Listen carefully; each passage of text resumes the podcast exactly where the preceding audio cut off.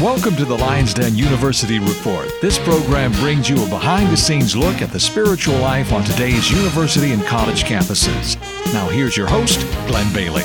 The following program was previously broadcast. We're here today in Pittsburgh, Pennsylvania, and uh, we're at the, the site of two adjacent universities. We'll be doing some interviews at the University of Pittsburgh, but today we're at Carnegie Mellon University, basically across the street, I would say, and uh, uh, we're with a a longtime professor, I guess uh, just retired, uh, Dr. Bob Griffiths, uh, here in the physics department at Carnegie Mellon University. And, and uh, Bob, thanks for joining us for the program today. Thanks for uh, coming here. And you said you've been here quite some time. And tell us your uh, how long you've been here and what your status is now. All right. I've been on the faculty of Carnegie Mellon, or it started off as Carnegie Tech, since 1964.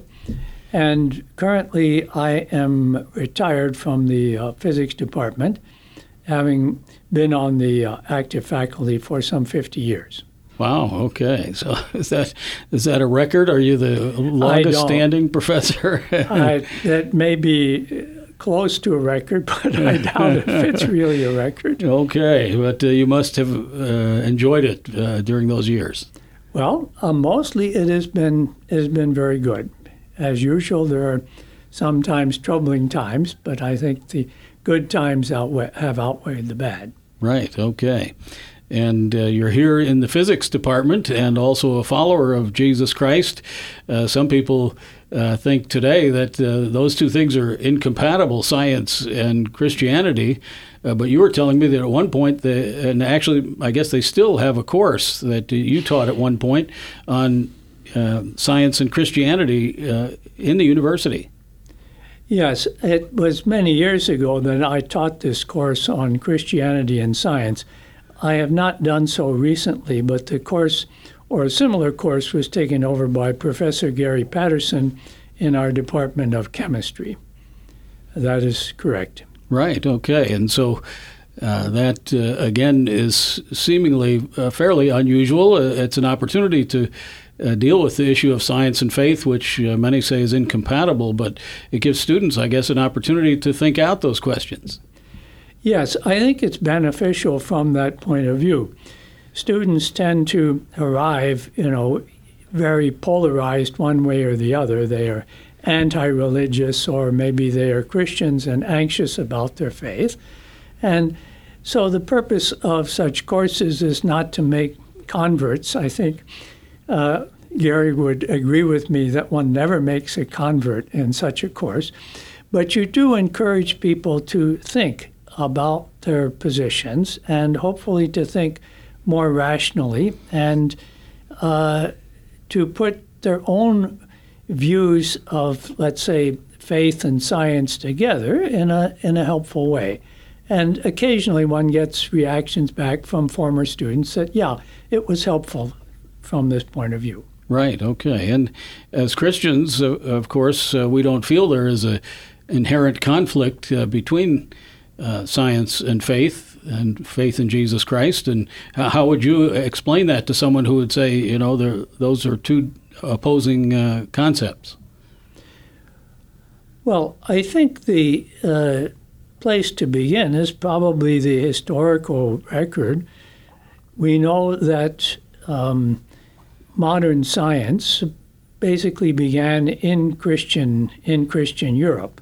This is not to deny that there was a lot of material gained and positively gained from the ancient Greeks or from Islam during the during the Middle Ages, but the sort of modern perspective on how to do this arose in Europe, and not, not everybody who participated in it was a was a was a Christian, but there are many. Uh, historically, there have been many Christians involved in scientific work, um, and some of them the names are well known.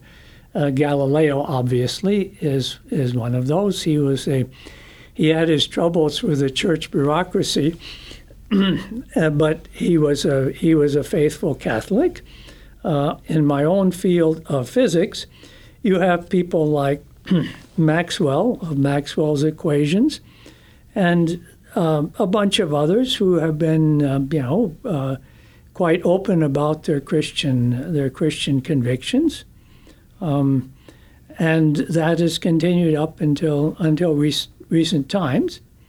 To be sure, there are plenty plenty of physicists who have not been Christian and not not been religious, but uh, there are, continue to be many that uh, that are.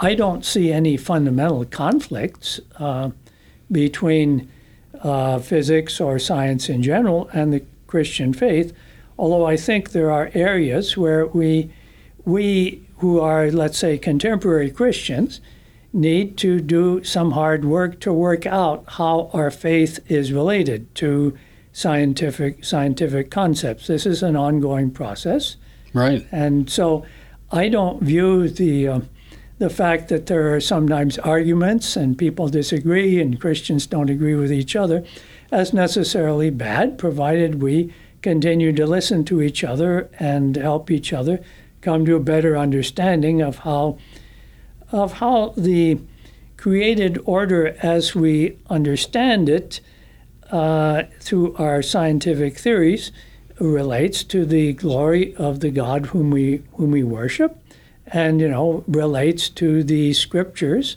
uh, which tell us uh, you know about the about our faith and have brought to us are very important anyway, and bringing to us uh, the Lord Jesus Christ. Amen.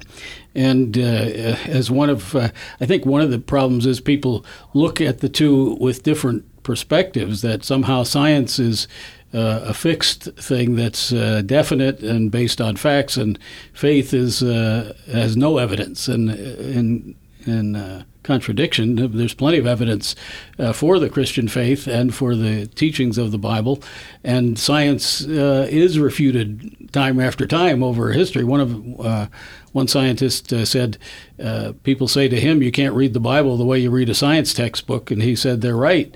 He said, uh,